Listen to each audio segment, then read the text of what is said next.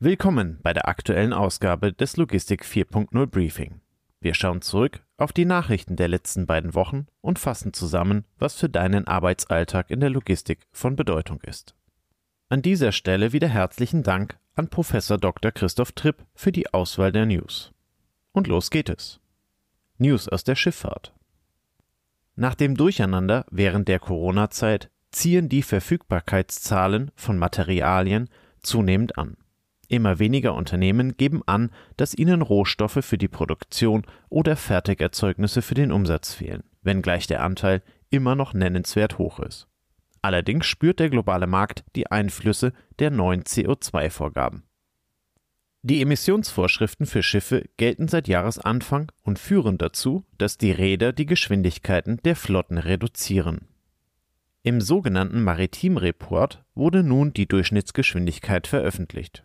Sie reduzierte sich seitdem um einen Knoten auf 15,6 Knoten für Schiffe größer einem Ladevolumen von 7500 Toy. Bei kleineren Schiffen bis 4000 Toy beträgt die Reduktion im Schnitt immer noch 0,5 auf 14,3 Knoten.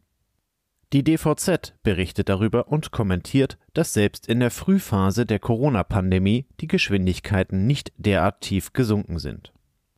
Aus den Maßnahmen der Räder ergibt sich im Vergleich zum Herbst 2022 eine um 5,1 Prozent niedrigere Produktivität.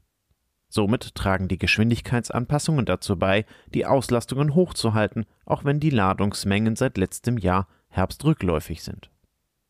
Wie die Industrie auf die zunehmenden Emissionsanforderungen in der Zukunft reagiert, bleibt offen. Zwar sei es möglich, die Geschwindigkeiten noch weiter zu reduzieren und zusätzliche Schiffe einzusetzen, jedoch bleibt die Hoffnung auf die schnellere Verfügbarkeit von klimaneutralen Kraftstoffen wie beispielsweise grünem Methanol auf dem Weltmarkt. News von der Bahn. Die Deutsche Bahn feiert das 100.000. Ersatzteil aus dem 3D-Drucker. Die Logistik heute berichtet von dem Überspringen der numerischen Marke. Es handele sich dabei um ein Getriebegehäuse, dessen Wiederbeschaffungszeit aktuell rund zehn Monate beträgt. Mit Hilfe der 3D-Drucktechnik konnte diese auf zwei Monate verkürzt werden. Im digitalen Warenlager hat die Deutsche Bahn aktuell 1000 Ersatzteile gespeichert, die per Mausklick und 3D-Druck kurzfristig verfügbar sind. Bis 2030 soll die Anzahl der Zeichnungen und Vorlagen in der Datenbank auf 10.000 anwachsen. Die Logistik heute zitiert im Beitrag Daniela Gerd Tom Makotten, Deutsche Bahn Vorständin für Digitalisierung und Technik wie folgt. Der 3D-Druck transformiert die Instandhaltung. Er spart Zeit, Kosten und Ressourcen, weil wir durch ein digitales Warenlager Ersatzteile quasi auf Knopfdruck produzieren können und keine großen Lagerbestände benötigen. In Zeiten von weltweiten Lieferengpässen und Rohstoffmangel ist der 3D-Druck wichtiger denn je. Gedruckt wird im sogenannten indirekten Verfahren. Dabei wird pulverförmiges Ausgangsmaterial mit einem Bindemittel zu einer Form verbunden, in die das Getriebegehäuse später gegossen wird. Und die letzten News. Probleme mit der neuen Euro 7. Die von der EU-Kommission beschlossene Euro 7 Standards finden wenig Anklang. Wie die Verkehrsrundschau berichtet, haben sich acht Mitgliedstaaten der EU gegen die Standards ausgesprochen. Unter anderem Frankreich und Italien wehren sich gegen die Standards. In einem Diskussionspapier lehnen sie jedwede Änderung der Abgasvorgaben ab. Unterschrieben wird das Papier auch von Bulgarien, Ungarn, Polen, der Tschechischen Republik, Rumänien und der Slowakei. Die deutschen Autohersteller reagieren erleichtert. Hildegard Müller, Präsidentin des Verbands der Automobilindustrie dazu. Wichtig sind jetzt entsprechende Nachbesserungen der Vorschläge um zeitnah eine vernünftige Lösung zu finden. Die deutsche Autoindustrie setzt sich in diesem Kontext für eine wirksame und umsetzbare Gesetzgebung ein, die den Unternehmen zugleich die notwendige Planungssicherheit gibt. Nach den Ergebnissen einer Studie verteuern sich Automotoren um bis zu 2000 Euro, Motoren für Busse sogar um 12.000.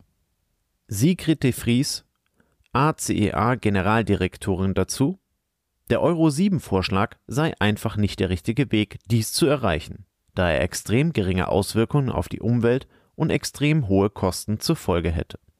Aktuell ist geplant, die Euro 7 Standards für Pkw 2025 und für Lkw 2027 in Kraft treten zu lassen. Kommen wir zur Zahl der Woche.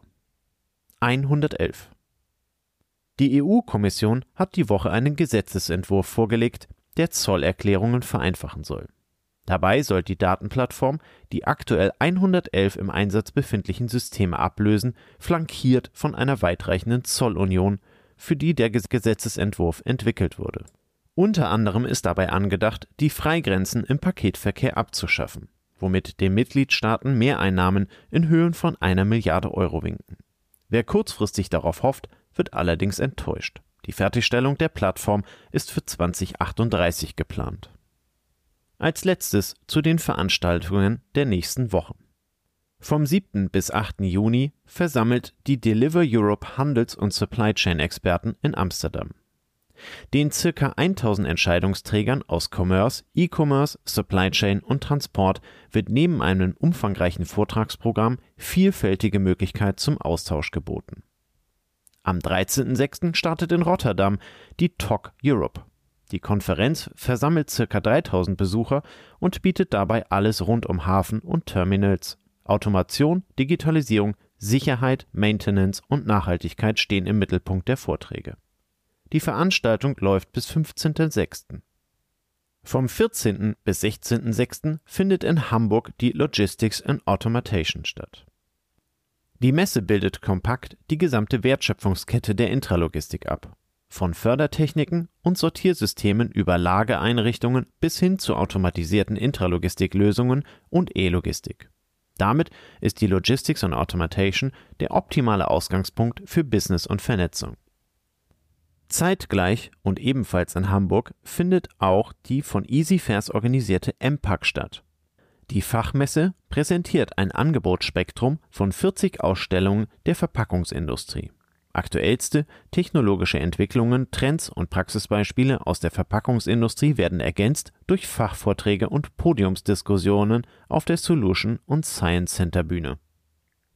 Und nun der krönende Abschluss mit einem Kommentar von Professor Dr. Christoph Tripp. Es folgt ein Kommentar zu Mergers and Acquisitions in der Logistikbranche. Die Anzahl an Mergers und Acquisitions, also Übernahmen in der globalen Logistikbranche, hat sich nach Aussagen der MA-Berater von PwC im Jahr 2022 von über 320 auf 260 reduziert. Trotzdem schreitet die Konsolidierung in der Logistikindustrie, wenn auch langsam, kontinuierlich voran. Aus der ehemals kleinbetrieblichen Struktur ist vor allem nach der Privatisierungswelle der ehemals staatseigenen Bahn- und Postgesellschaften in den 1990er Jahren mittlerweile eine hochprofessionelle und zunehmend erwachsene volkswirtschaftliche Branche geworden, die mit einem Marktvolumen von circa 300 Milliarden Euro in Deutschland zu den größten volkswirtschaftlichen Branchen gehört. Ungefähr die Hälfte des Marktvolumens erwirtschaften Logistikdienstleister in Form von Umsätzen. Die andere Hälfte sind Kosten für logistische Leistungen, die Industrie- und Handelsunternehmen in Eigenregie erbringen. Im Vergleich mit zahlreichen anderen Branchen ist die Logistikbranche nach wie vor stark kleinteilig geprägt, mit mehr als 60 bis 70.000 kleinen, mittleren und großen, teils konzernartigen Logistikdienstleistungsunternehmen. Seit Jahren schreitet die Konzentration der Branche weiter voran. Gerade in jüngster Zeit hat es mehrere bemerkenswerte Übernahmen, aber auch zahlreiche kleinere Akquisitionen gegeben. Volkswirtschaftlich unsichere Zeiten scheinen ein gutes Pflaster für Übernahmen zu sein, da sich gerade dann besonders günstige Kaufoptionen bieten. Aber was sind eigentlich die wesentlichen Ziele bei Übernahmen von Unternehmen, insbesondere in der Logistikbranche? Ich sehe fünf zentrale Treiber von Übernahmen in der Logistikbranche. Erstens besteht das Ziel der Erzielung einer größeren Marktmacht und einer gewünschten Konsolidierung des Marktes. Dies kann zu einer Reduzierung des Wettbewerbs und einer Konzentration der Marktmacht in den Händen weniger großer Unternehmen führen. Durch den Zusammenschluss von Unternehmen entsteht oft ein deutlich größeres Unternehmen mit einer stärkeren Marktposition. Dies kann zu einer erhöhten Verhandlungsmacht gegenüber Lieferanten und Kunden führen, was potenziell günstigere Einkaufs- und Verkaufsbedingungen ermöglicht. Ein Beispiel hierfür wäre die Übernahme von DB Schenker durch DHL oder Kühne und Nagel. über die in der Presse viel spekuliert, die bislang aber von allen Seiten dementiert wurde. An zweiter Stelle sind erhoffte Effizienzsteigerungen zu nennen. Durch MA können Unternehmen Synergien nutzen und Effizienzsteigerungen realisieren. Durch das Zusammenführen von Ressourcen, Technologien und Know-how können Kosten gesenkt, Prozesse optimiert und die betriebliche Effizienz gesteigert werden. Beispielhaft sei hier die 2022 erfolgte Übernahme des Nachtexpress-Dienstleisters Nox Nachtexpress durch die Group Stern genannt, einem französischen Anbieter von zeitkritischen Logistikdienstleistungen. Die neu geschaffene Gruppe soll dadurch zu einem führenden Anbieter von Nachtexpress-Dienstleistungen in Europa erwachsen. Die dritte Motivation liegt in der geplanten Erweiterung des Leistungsangebots.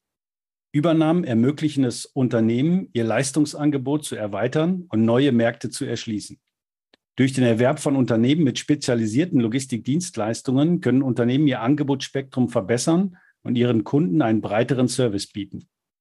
Die Beispiele hierfür sind vielfältig. Zum Beispiel die Übernahme von Quenberger durch die Geistgruppe, die Übernahme von Bolloré durch CMA CGM, die Übernahme von Transoflex durch Geodis oder die Übernahme von TNT durch FedEx. Viertens können Übernahmen auch aus rein finanzpolitisch getriebenen Interessen erfolgen.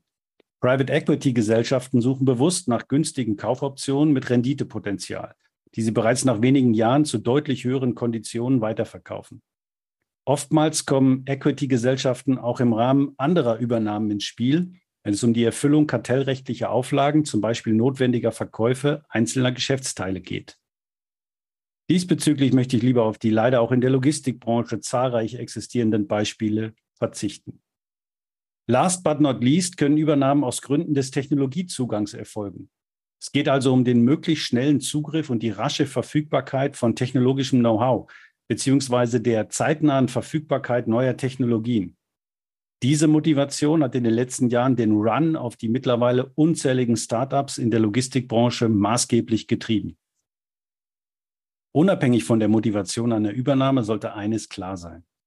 Die größte Herausforderung ist nicht die Übernahme selbst, sondern die nachgelagerte Integration des übernommenen Unternehmens. Kulturelle Unterschiede, technologische Inkompatibilitäten, organisatorische Anpassungen oder arbeitsrechtliche Fragestellungen können die Euphorie einer getätigten Übernahme schnell verfliegen lassen. Erfahrungen lehren uns, dass Integrationen immer erheblich länger dauern als geplant und gewünscht.